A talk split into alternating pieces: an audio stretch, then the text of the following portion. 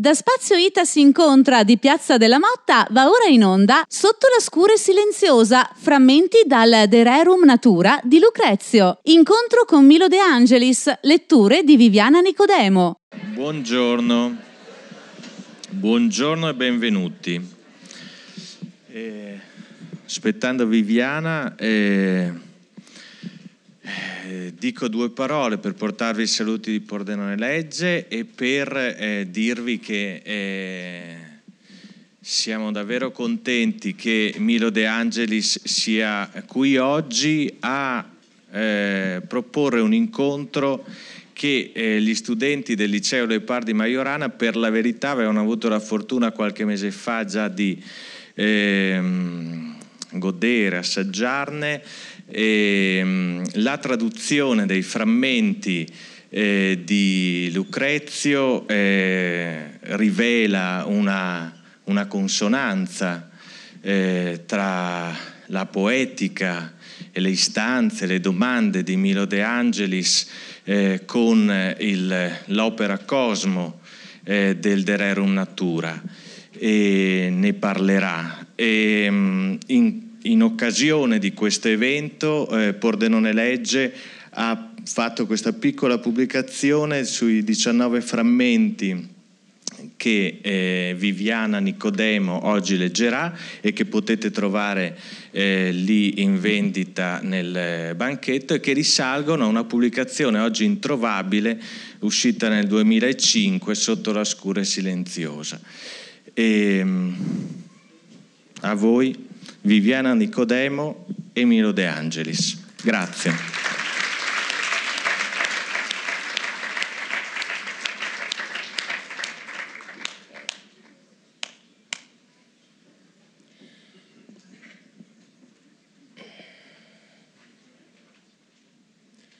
Beh, come diceva giustamente Roberto Cescon, Lucrezio ha accompagnato tutta la mia vita dalla tesina di maturità fino alle pubblicazioni universitarie sulla metrica lucreziana e poi il numero della rivista Niebo negli anni 70 a lui dedicato. E infine questo libro uscito pochi anni fa da Guanda e Se che si intitola appunto Sub Secure Silente sotto la, la scure silenziosa. E adesso sto lavorando ad una traduzione intera del libro di Lucrezio, dell'unico libro di Lucrezio, cioè del De Rerum Natura. E Lucrezio è un autore, sentirete tra poco i versi letti da Viviana Nicodemo, è un autore aspro, solitario, intransigente, nulla a che vedere con la humanitas latina di un Orazio o anche di, di un Catullo. È piuttosto una, una, appartiene alla razza dei grandi solitari come, come Leopardi, come, come Nietzsche, autori che l'hanno amato forse più di ogni altro, almeno per quanto riguarda Giacomo Leopardi, che poi ha preso in prestito molte delle idee lucreziane sull'indifferenza della natura. Appartiene alle culturali del tempo, era davvero di un altro tempo, era un poeta fuori modo, fuori luogo e fuori, fuori tempo, che semmai comunicava con i grandi maestri della sapienza greca, con Epicuro certamente, ma direi soprattutto con Eraclito e con Empedocle, con i due più più tenebrosi tra i grandi filosofi presocratici.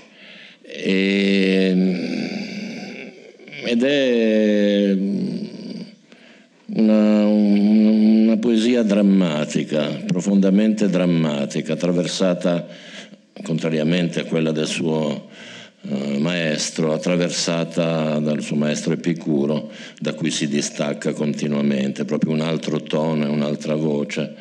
E è una poesia attraversata da un pathos incessante, dal senso anche dell'incubo, cioè come una progressione onirica se voi leggete le scene relative al sogno all'inizio della, del quarto libro, vedete continuamente che le cose non giungono a segno, le cose falliscono il bersaglio, i cani non riescono a raggiungere la lepre, i cavalli non riescono a tagliare il traguardo, il gatto non riesce ad afferrare l'insetto che, che vola pochi centimetri dalla sua testa, tentano invano, nequiquam, ecco c'è un avverbio che attraversa tutto il dererum natura, che è appunto invano, nequiquam, con tutte le sue varianti, inutiliter, frustra, vane, tutte le, le gamme possibili della frustrazione. Le cose dunque non eh, raggiungono il loro, il loro compimento. E anche nelle descrizioni della natura mm, del quinto libro, quando parla della vita dei primitivi, eh, Lucrezio si mostra un poeta profondamente turbato e profondamente trauma, traumatico. Non so, descrive all'inizio magari con, una, eh, con un tono idilliaco, vagamente virgiliano, eh, poi però mette in luce un dettaglio, ferma la sua videocamera su un particolare significativo e come avviene appunto nei film dell'orrore, questo dettaglio diventa un intero universo di, di sfacimento, di, di rovina, di morte.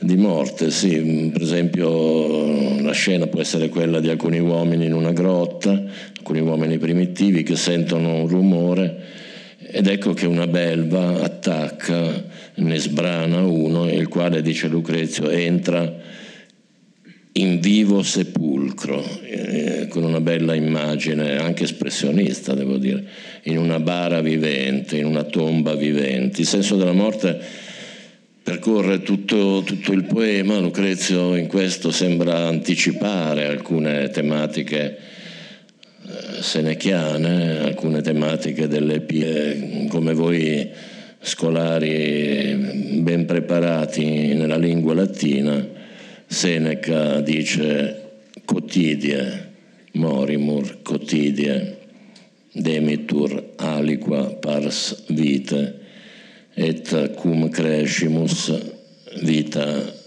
decrescit tunchillum e questo è importante tunchillum quem magimus diem anche il giorno e anche la luce che stiamo vivendo cum morte dividimus la, la dividiamo la, la spartiamo con, con la morte. E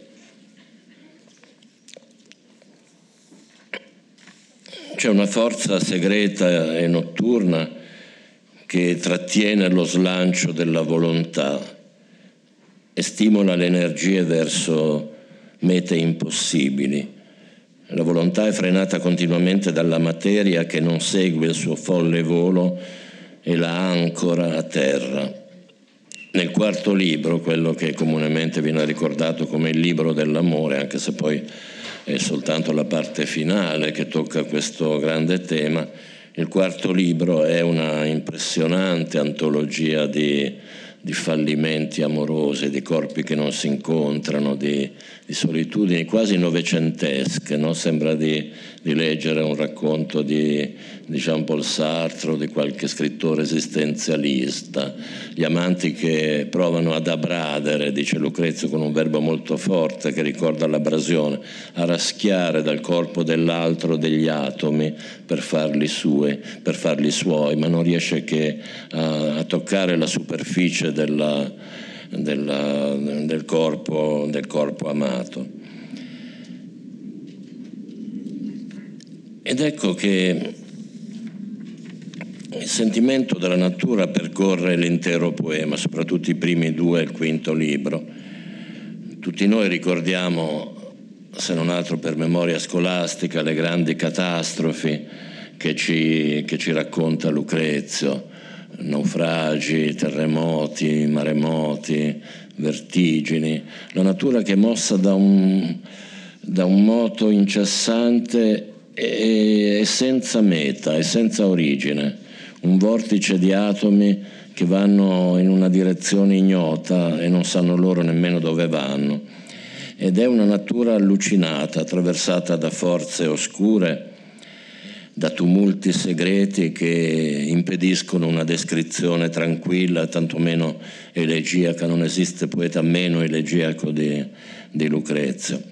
C'è sempre qualcosa di minaccioso, carico di presagi allarmanti, un disastro imminente che è sul punto di avvenire e impedisce all'uomo, canna al vento, di trovare pace e dimora nel grembo della natura. D'altronde la morte eterna, dice Lucrezio, la vita è una sua breve interruzione.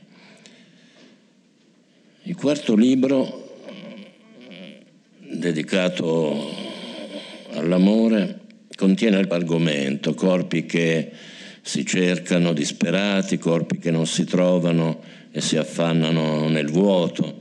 Il seme dell'uomo descritto, e sentirete la lettura di Viviana, come un fiume in piena che non trova sbocco nell'essere umano e si dirige urlante verso altri corpi, corpi avvinghiati nella certezza di non potersi congiungere e anche di non potersi separare l'epopea, dicevo, del disastro amoroso, ma anche di, una, di, un senso di sfida, di lotta, di guerra che si instaura tra gli amanti. Non sembra che, che la scena si svolga in una camera, ma piuttosto in un'arena o in un tatami o in un ring.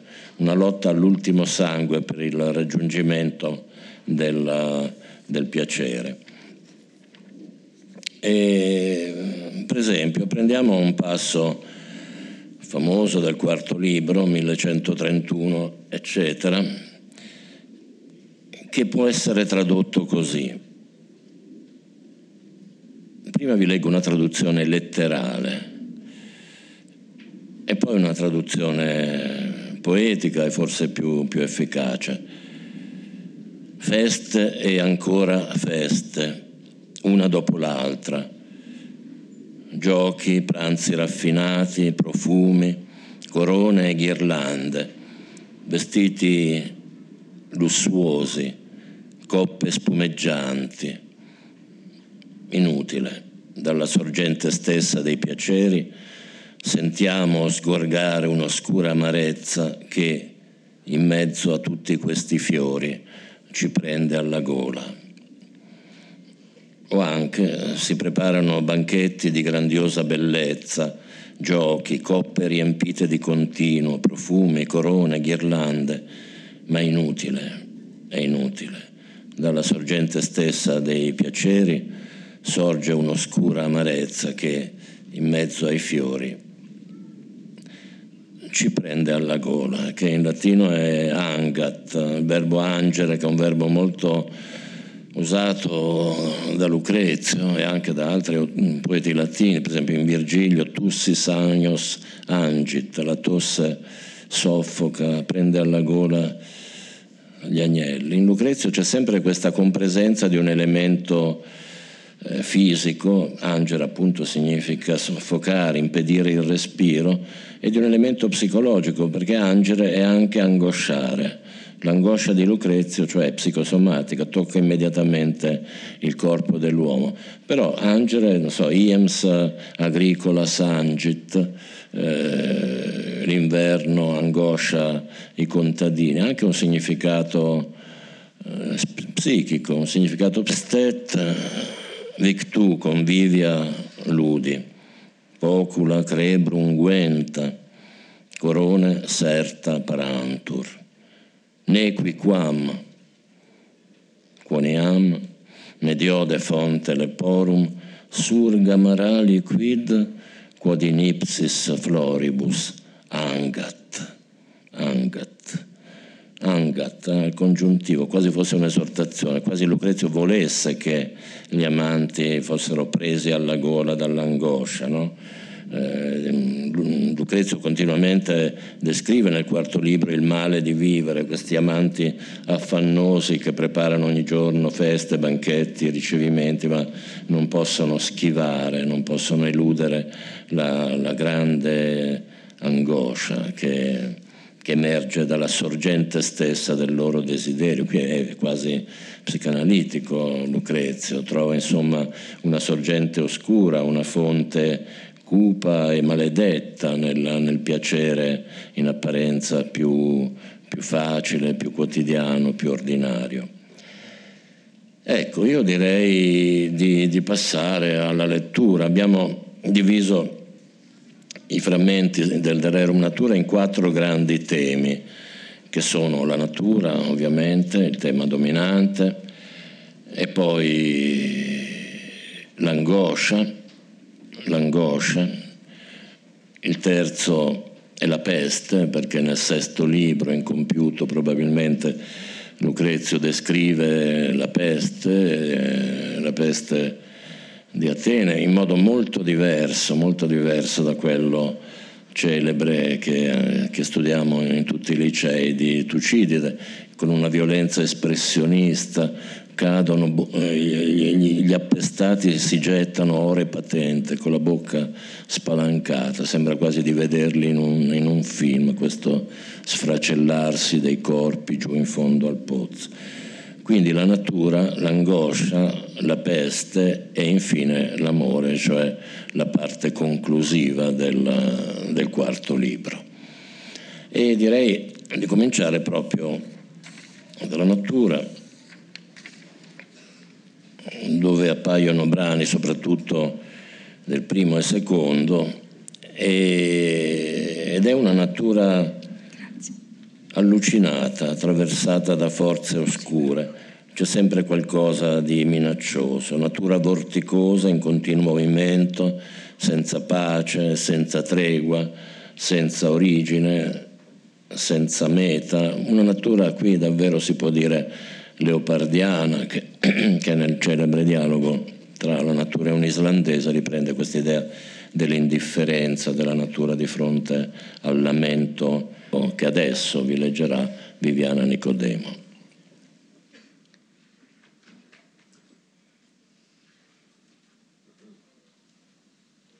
In un volo di fiamme le mura del mondo all'improvviso crolleranno, trascinate nell'immenso vuoto.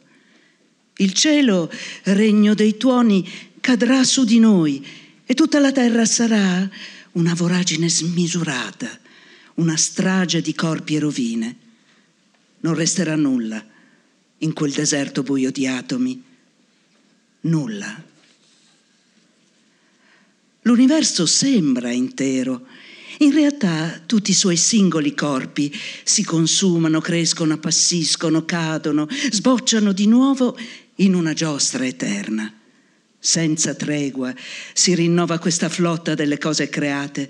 Le generazioni usurpano le generazioni, le nascite fioriscono sulle morti come atleti che di mano in mano si passano la fiaccola. Puoi partecipare allo spettacolo se i tuoi occhi sono pronti. Guarda i raggi del sole quando rischiarano l'oscurità delle stanze.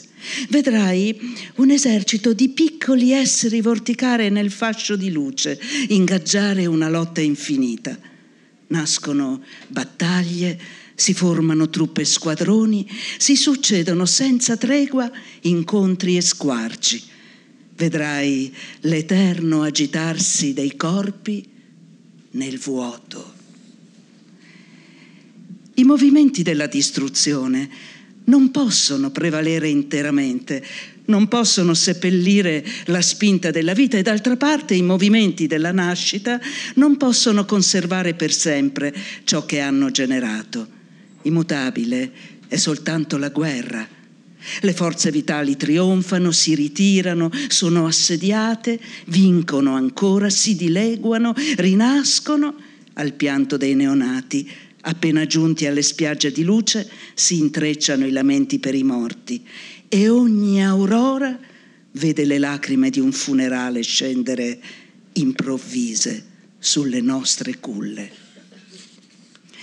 La natura solleva in alto, fin sopra i monti, il disco rosso del sole, che li sfiora, quasi li tocca a duemila tiri di freccia, sembra incendiarli con la sua fiamma.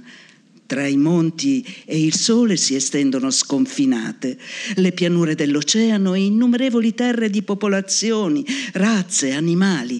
Una pozzanghera d'acqua tra le pietre, profonda appena un dito, apre sottoterra un abisso e laggiù ti sembra di vedere come per miracolo l'occa in mezzo al fiume e tu guardi in basso la corrente. Esso pare trascinato da una forza invincibile. Dovunque volgi gli occhi, tutto sembra muoversi in un vortice perenne. Guarda il mare, la terra, il cielo, tre forme della natura, tre masse di atomi, tre cose viventi. Ebbene, basterà un solo giorno a distruggerlo. Sì, un solo giorno. Crolleranno finalmente, insieme a tutta la materia, in un fragore assoluto. Non vedi che anche le pietre sono vinte dal tempo?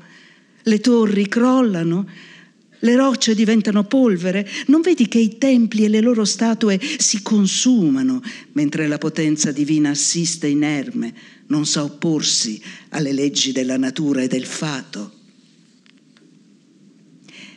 E mentre il cielo e la terra, il ciclo del sole si ripete, a poco a poco vediamo assottigliarsi l'anello che portiamo al dito, l'acqua consumare le rocce, il ferro dell'aratro segretamente logorarsi. Vediamo le lastre di pietra farsi sempre più lisce sotto i nostri piedi, mentre alle porte della città le statue di bronzo mostrano la mano destra, ormai consumata dai passanti, che la toccano e la baciano. E così il portone della morte non è affatto chiuso per il cielo, il sole, la terra e gli oceani, anzi è spalancato e nella sua immensa voragine li scruta, li aspetta. Non c'è mai tregua per questi corpi, mai. Non esiste un luogo in basso dove possano depositarsi. Dovunque sempre un moto incessante li solleva, li sospinge, li incalza negli spazi infiniti. Per comprendere meglio il turbinio di tutti i corpi, ricorda che dentro l'universo non esiste un fondamento su cui possano depositarsi. Lo spazio non ha misura e non ha confine. Si apre immenso in ogni direzione. Alcuni corpi dopo l'urto rimangono aggregati, altri invece rimbalzano nell'infinita distanza, agitati da un moto irregolare e senza pace. Nessuna pace, mai, per i corpi.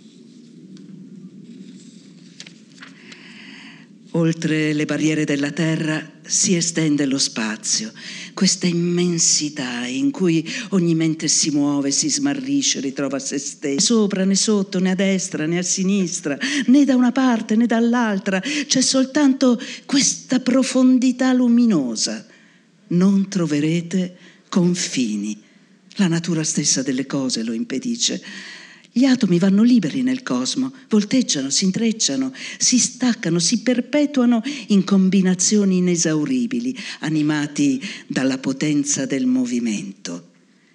E non solo su questa terra, non solo qui. Guardate, non ha sosta la materia creatrice non si poteva ancora vedere il disco luminoso del sole nelle stelle del firmamento, il mare, il cielo, l'aria e neppure la terra in cui respiriamo. C'era soltanto una forza diffusa e tempestosa dove si addensavano atomi di ogni genere, una congerie di incontri, urti, fughe e ritorni, una guerra di corpi senza fine osservando il cielo e la terra, anche senza conoscere l'origine delle cose, posso affermarlo. Il mondo non è stato creato per noi. Guarda le foreste che lo rivestono, le belve, le rocce, le paludi desolate. Guarda i deserti con la loro arsura spietata e più in là le nevi che coprono tutto. No, non è stato creato per noi.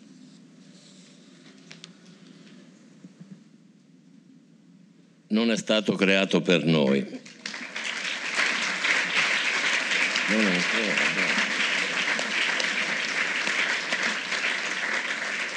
Il mondo quindi non è stato creato per noi.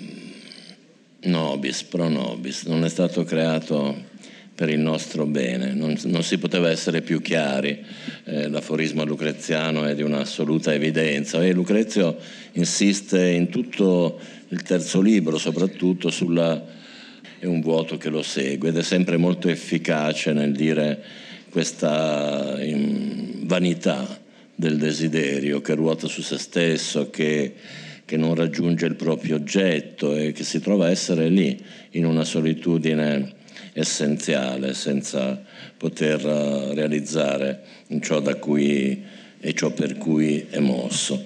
E eh, leggiamo allora dal terzo libro i brani lucreziani sull'angoscia. Le febbri ardenti non risparmiano nessuno. Un corpo si muove su lussuosi tappeti, un altro su stoffe da due soldi. Ma le ricchezze non possono salvarti, e ancora meno il tuo zefiro di gloria. Prova a pensarci, pensa di essere lì a contemplare lussuoso le tue legioni, cavalli, armi, valore, l'immagine perfetta della guerra. Sei lì, osservi la tua flotta che si schiera e si stende sul mare. Ti basta questo? Ti basta questo spettacolo per guarire la tua anima folle di paura? Ti basta questo? Si arriva al punto che per paura di morire gli uomini cominciano a odiare la vita. Odiano la sua luce, si stringono al lutto, entrano di propria mano proprio lì, nel luogo più temuto. Scompare ogni dignità, ogni amicizia, ogni compassione. Sono bambini nella notte, timorosi di ogni rumore, di ogni ombra. Sono capaci di tradire la patria, di massacrare i parenti, di compiere qualunque gesto pur di togliersi di dosso un po' di morte. L'anima si forma insieme al corpo e insieme al corpo finisce.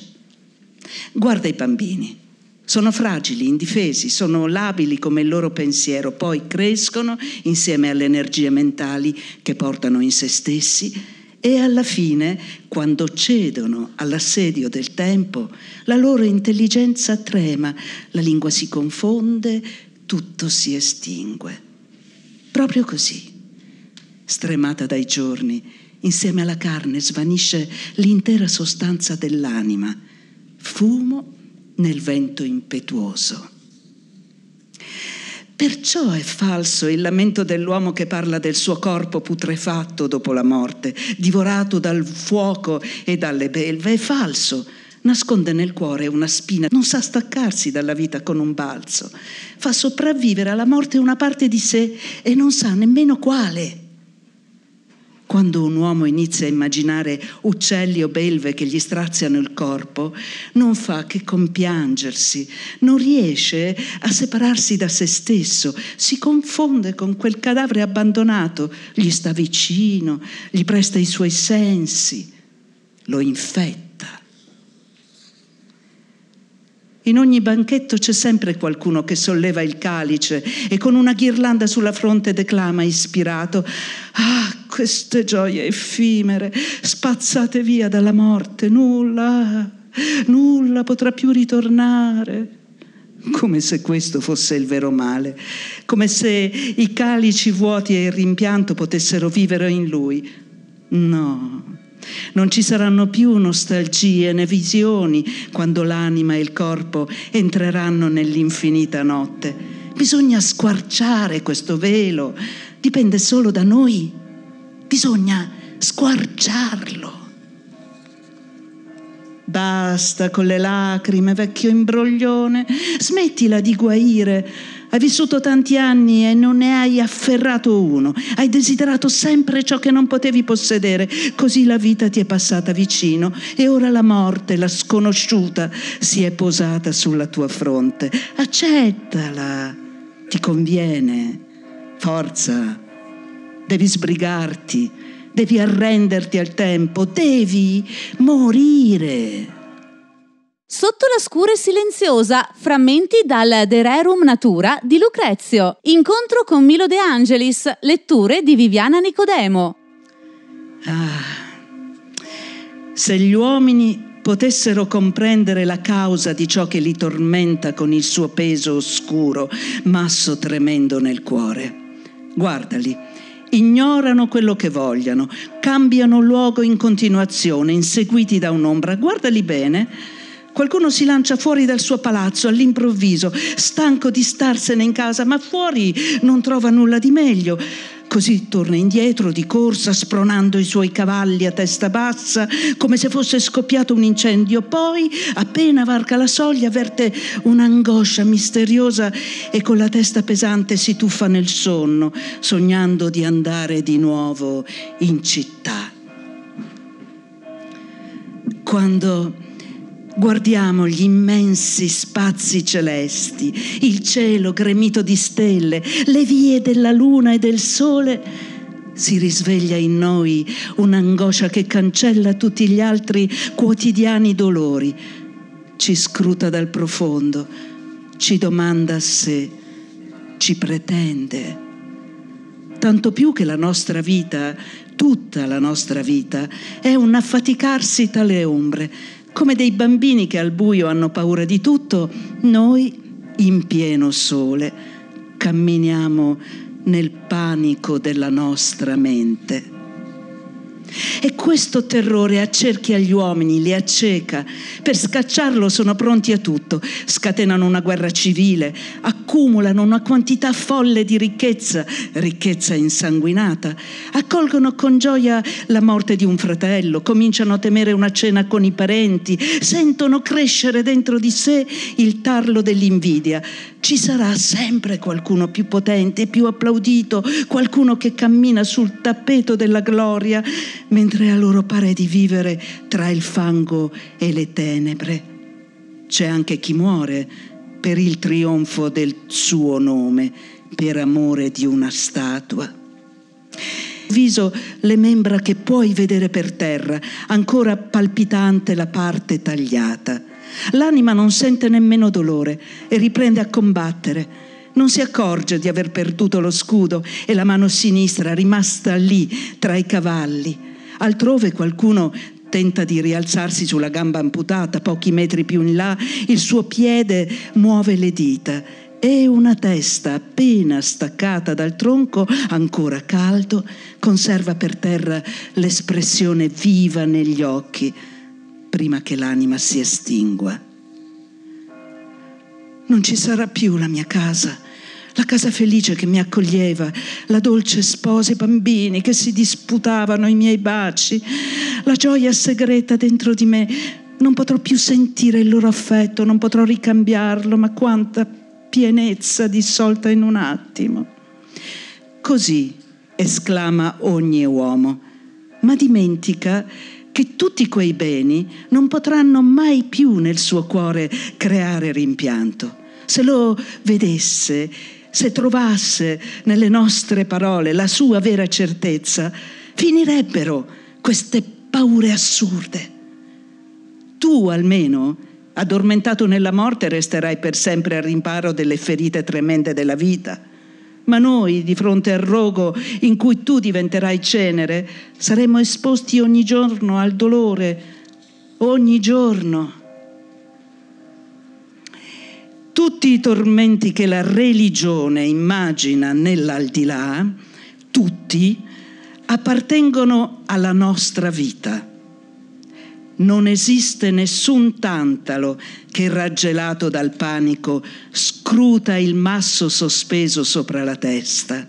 Egli è qui, tra di noi, quando ci dilania il timore degli dei, quando viviamo i nostri castighi in un anticipo mortale. Le belve ci terrorizzano, ma la natura per qualche misteriosa ragione continua a generarlo. Perché lo fa? Perché si aggira tra di noi prematura la morte? E i bambini? Guardane uno, uno qualunque, come un naufrago si ritrova lì per terra, nudo, incapace di parlare, bisognoso di tutto. Ignora perché dal ventre materno sia stato gettato sulle spiagge di luce. La prigione, il salto orribile nel vuoto, le frustate, i carnefici, le torture, la pece, la lama arroventata, le torce. In mancanza di queste punizioni divine, l'anima se le infligge da sola, qui, sulla terra, brucia di dolore, non sa quando finiranno i suoi tormenti, ha paura che dopo la morte diventino mostruosi. Qui, sulla terra, si avvera l'inferno. Come nata come si è diffusa tra le grandi nazioni l'idea del divino, come ha potuto riempire le città di altari e cerimonie, offendere i nostri luoghi più nobili. Come è nata la paura che in ogni parte della terra spinge gli uomini a costruire santuari e a riempirli di folla com'è nata.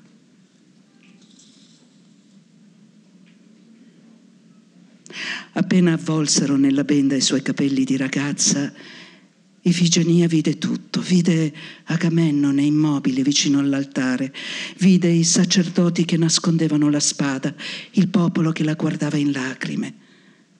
Muta di terrore, si piegò sulle ginocchia, supplicando si lasciò cadere a terra, chiamò il re per la prima volta, sì, per la prima volta con il nome di padre, per la prima volta. Nessuna risposta. La portarono di forza tremante all'altare e non era l'altare delle nozze, non erano i riti solenni e così attesi, i cori splendenti. No, fu distesa vicino ad Agomennone che le immerse la spada nel petto. Solo così la flotta greca poté prendere la via propizia del mare. Solo così, Ifigenia, solo così.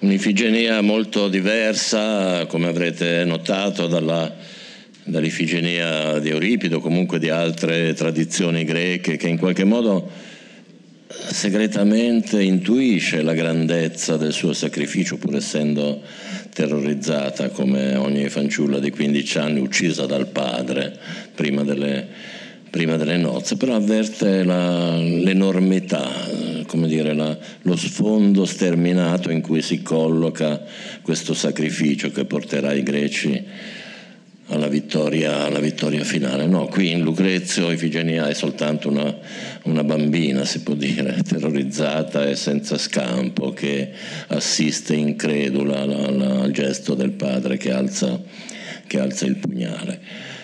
E, con, e no, non concludiamo, facciamo il terzo passo del nostro cammino nel Dererum eh, attraverso il racconto finale della peste di Atene, nel sesto e ultimo libro del poema, dove le, le forze della natura e le forze della morte celebrano la loro apoteosi. E di fronte a loro appare in tutta la sua evidenza la nullità dell'uomo, ma anche la sua abiezione il panico che lo spinge a comportamenti infami, la sete di salvezza che lo porta a uccidere come una belva e anche la perdita di ogni dignità, di ogni pudore. Il morbo viene da lontano, da chissà dove, da un luogo remoto e temibile, invade Atene e quando si manifesta trasforma tutta la città in un immane macello, come dice Lucrezio, in un carnevale di inganni e di massacri, in una carneficina che non esclude nessuno e rade al suolo il significato stesso della condizione umana la peste di Atene. Ogni abito, anche il più leggero agli appestati, sembrava di piombo, vento e frescura. Non chiedevano altro. Bagnavano i corpi ardenti nell'acqua gelida, si gettavano nudi nei fiumi, molti si sfracellavano in fondo a un pozzo, si erano tuffati lì dentro a bocca aperta. La sete era insaziabile e assoluta, nessuna differenza tra una goccia e un temporale il male li inghiottiva, corpi essiccati, la medicina spigottita, li fissava senza una parola. Dalle narici usciva sangue corrotto e tutta la sostanza umana, passando dal naso, si disperdeva. Se si sfuggiva a questo fiotto mostruoso, ecco che il male si spostava nei nervi, nelle articolazioni e soprattutto nei genitali. Qualcuno, vedendo la morte che gli strisciava addosso, si amputava il membro con un coltello, altri invocavano una briciola di vita, supplicavano di esistere ancora un giorno. A questo conduce la paura di morire. Ciascuno raccoglieva la malattia dell'altro in una staffetta mortale, come greggi o mandrie di buoi si ammucchiavano morti su morti. Se qualcuno, assetato di vita, rifiutava di visitare i parenti malati, veniva punito con la morte peggiore, solitario e infame, senza conforto, abbandonato da tutti. Se qualcuno invece voleva mantenere la sua dignità e non abbandonava i suoi cari, ebbene, costui moriva ancora prima, in mezzo ai loro stanchi lamenti. Si potevano vedere i corpi dei genitori ammucchiati sui bambini sfiniti o i figli rendere l'anima sui padri e sulle madri. Il contagio che si diffuse nella campagna e dalla, dalla campagna in città portò una folla di bifolchi ammalati che riempirono ogni strada, ogni edificio, facilitando il compito alla morte. Bastava colpire a caso su quella massa ondeggiante. Corpi assetati riempivano i bordi delle fontane e morivano soffocati dalla furia di bere. Né il culto né la potenza divina contavano più nulla, troppo forte l'angoscia. Nessuno celebrava più riti funebri, nessuno ricordava le antiche usanze. Ognuno in quel vortice c'era chi gettava i corpi amati sulle cataste di legna destinate ad altri, chi uccideva pur di onorare i suoi morti.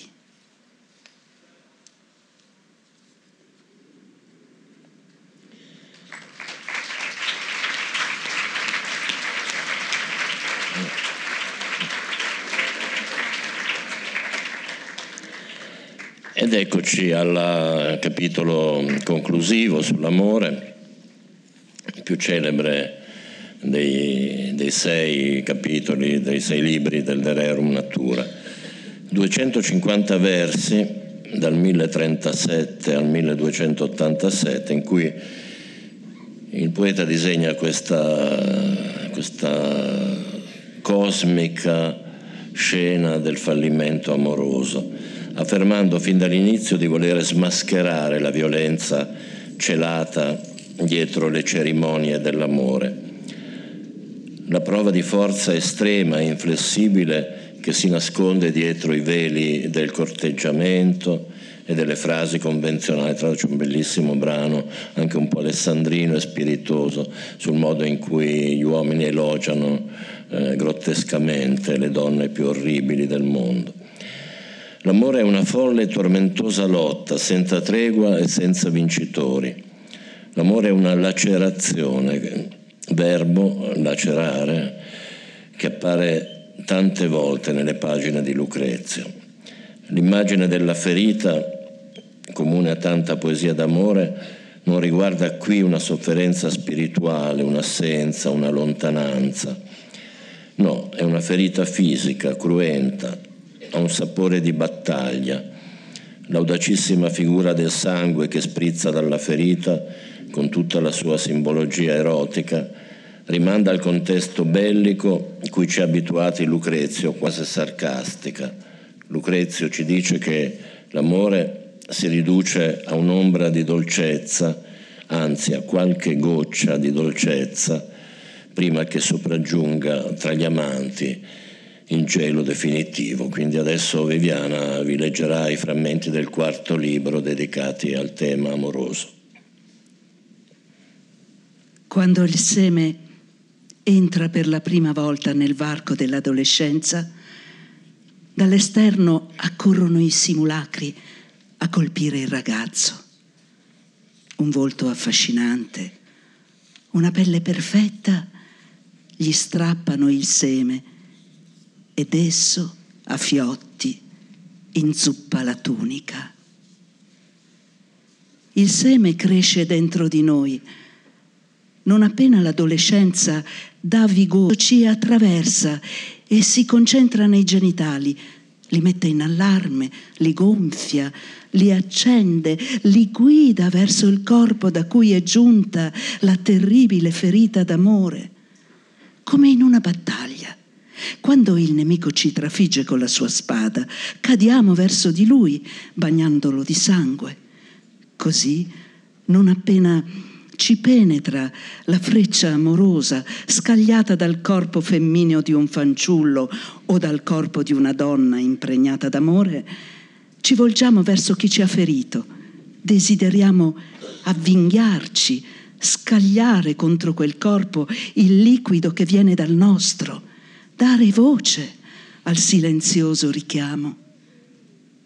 Questa è per noi la parola Venere, questa è la parola amore, queste le prime dolcissime gocce a cui segue il gelo. anche quando l'essere amato è lontano, i suoi simulacri rimangono a un passo da noi. Il suo nome ci risuona struggente alle orecchie. Bisogna fuggire, cancellarlo. Bisogna volgere altrove lo sguardo, non custodire il seme per una sola persona e una sola nostalgia. Bisogna gettarlo nel primo corpo che capita persino nel momento del possesso. Gli amanti ondeggiano, incerti, ansiosi, smarriti, non sanno di che cosa godere prima con gli occhi e con le mani, fanno soffrire il corpo desiderato, mordono a sangue le dolci labbra, lo tormentano. Non è mai intero il piacere, mai.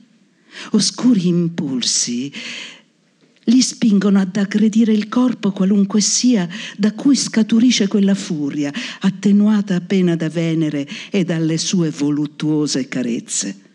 Sperano sempre che l'essere capace di accendere una fiamma così tremenda sia anche in grado di sopirla.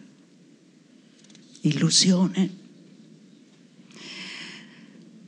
di una pelle delicata, di un viso affascinante, nulla è dato fare entrare in noi, se non eh, immagini, labili immagini, miserabili immagini che il vento dissolve. Pensa all'uomo che in sogno cerca invano di placare l'arsura e rimane assetato in mezzo a un fiume in piena. Per gli amanti è lo stesso sono in balia dei miraggi di Venere, non possono saziarsi dei loro corpi nudi, non possono raschiare nemmeno un atomosi. E non appena Venere irriga il campo della donna, gli amanti intrecciano avidamente i loro corpi, mescolano la saliva, assorbono il respiro dell'altro, schiacciandogli la bocca con i denti, combattendo, stringendo fino all'estremo i nodi d'amore. Sforzi inutili perché non possono afferrare nulla, non possono entrare con tutto il corpo in quel corpo. Alla fine Non appena il desiderio accumulato nel sangue trova uno sbocco, il loro agitarsi ha una pausa, ma poi li riprende la stessa rabbia e la stessa frenesia. Non sanno cosa cercare e non possono trovare rimedio al loro male. Si decompongono così in una misteriosa ferita. Gli uomini innamorati si prendono in giro a vicenda. Ciascuno consiglia all'altro di non farsi ingannare, ignorando di essere già in trappola. Donne orrende vengono adorate come regine, lodate con parole irreali. Ascoltate, è grottesco. Una dalla pelle bruciacchiata diventa la mia creola. Un'altra, sporca e trasandata, è chiamata bellezza spartana. Se ha gli occhi verdi è subito una Minerva, se è tutta nervi e ossa diventa una gazzella. Una nana si trasforma in un tipetto tutto pepe, una cicciona è un essere pieno di maestà. Se balbetta è un diletto delizioso, cinguettio. Se non sa dire una parola è una creatura piena di pudore. Una strega esaltata è una ricca di temperamento. Se non sta in piedi è un giunco. Se è tisica, un passerotto.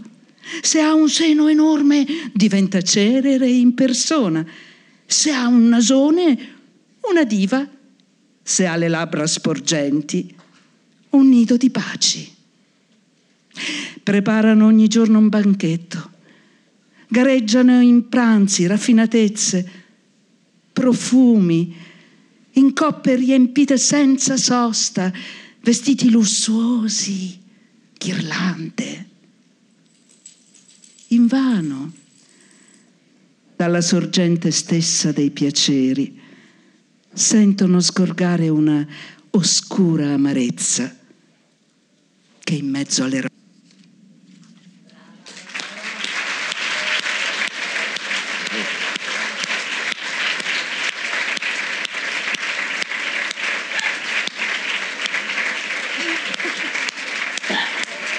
rocce. Non è finito. No?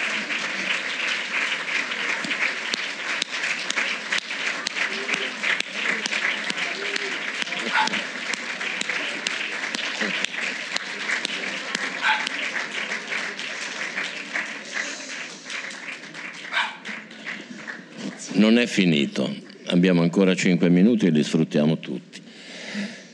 Quindi avete, avete ascoltato la, la, grande, catastrofica descrizione dell'amore in Lucrezio. E io ho cominciato a tradurre molto, molto giovane, alla vostra età si può dire, a 16-17 anni, ricordando le, le parole di un di un eccentrico personaggio, narratore e saggista francese che si chiamava si chiama Pierre Klossowski, il quale dice che tradurre ha qualche cosa a che fare con le leggi dell'ospitalità.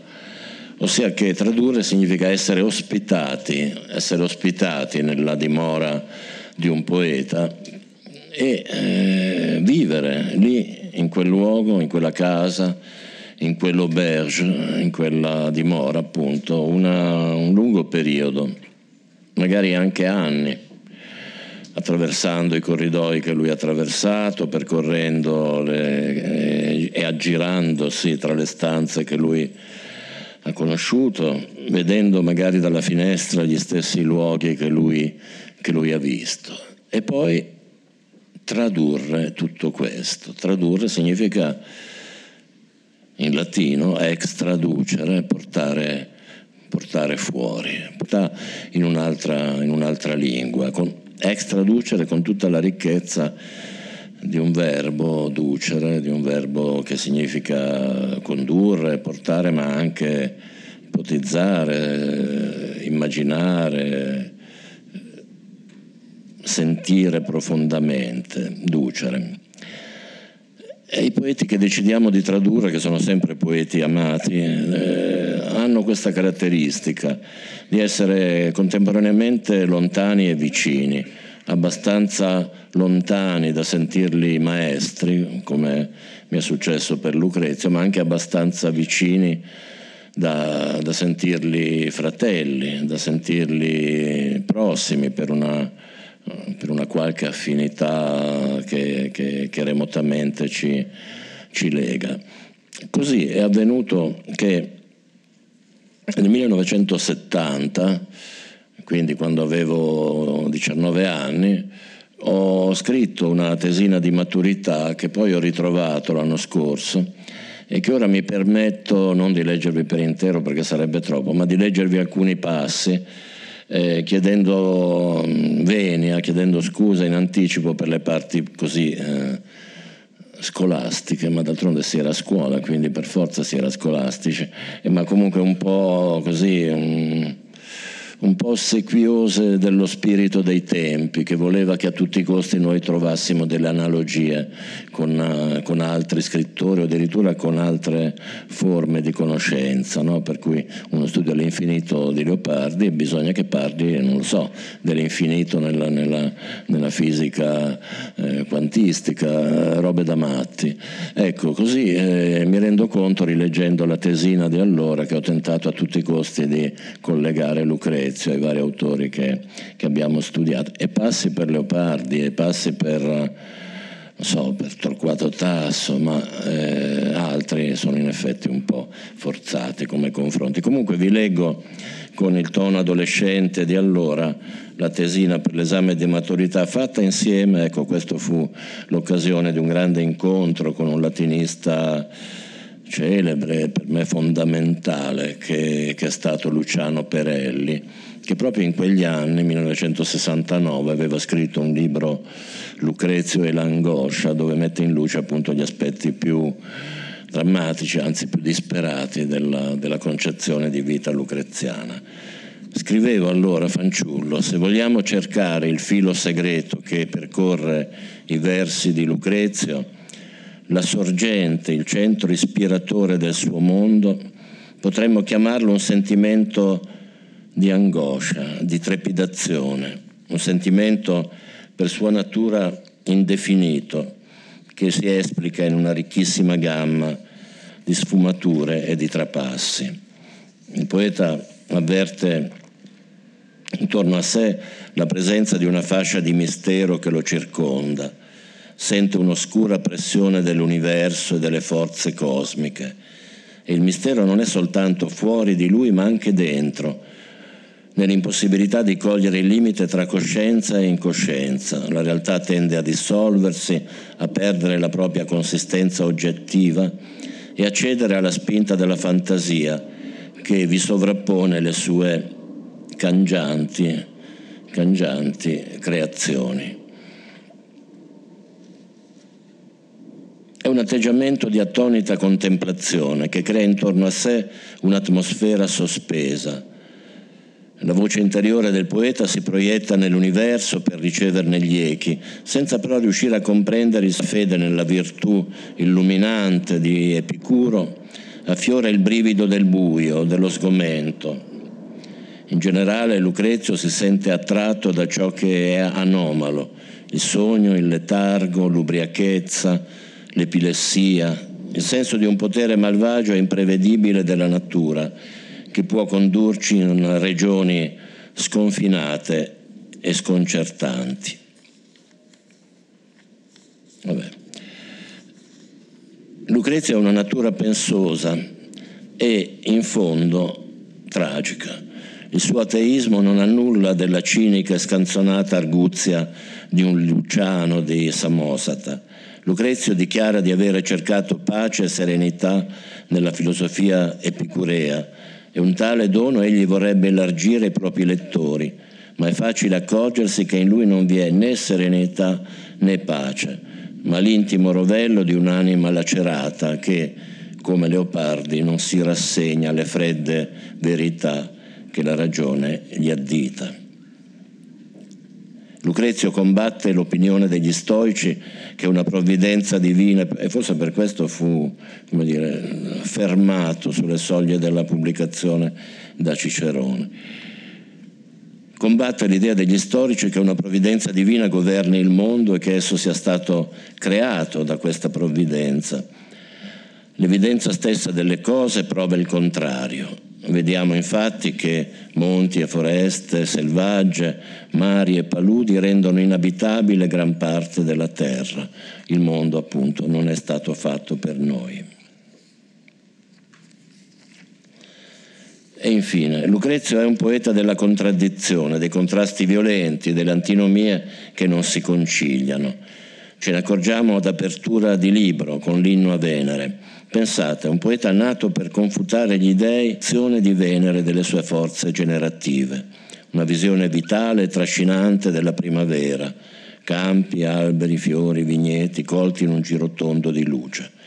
Ma subito dopo c'è la scena tragica di Ifigenia, a riprova dell'abiezione cui, a cui può condurre la fede, la fede in Dio e negli dei. L'Ifigenia di Lucrezio non è quella di Euripide, non è la giovane che avverte il peso di una civiltà, di uno slancio eroico e in qualche modo si dispone al sacrificio. No, qui Ifigenia è una fanciulla in preda allo smarrimento e al terrore, che non vuole morire nel fiore dei suoi anni e guarda sbigottita il padre, mentre i sacerdoti nascondono la spada per la vergogna e non riescono nemmeno a sostenere il suo sguardo, la sgozzano alla cieca, così, in preda al rimorso e alla vergogna. Bene, io direi che abbiamo concluso puntuali questo incontro, vi invito a leggere i frammenti e vi saluto.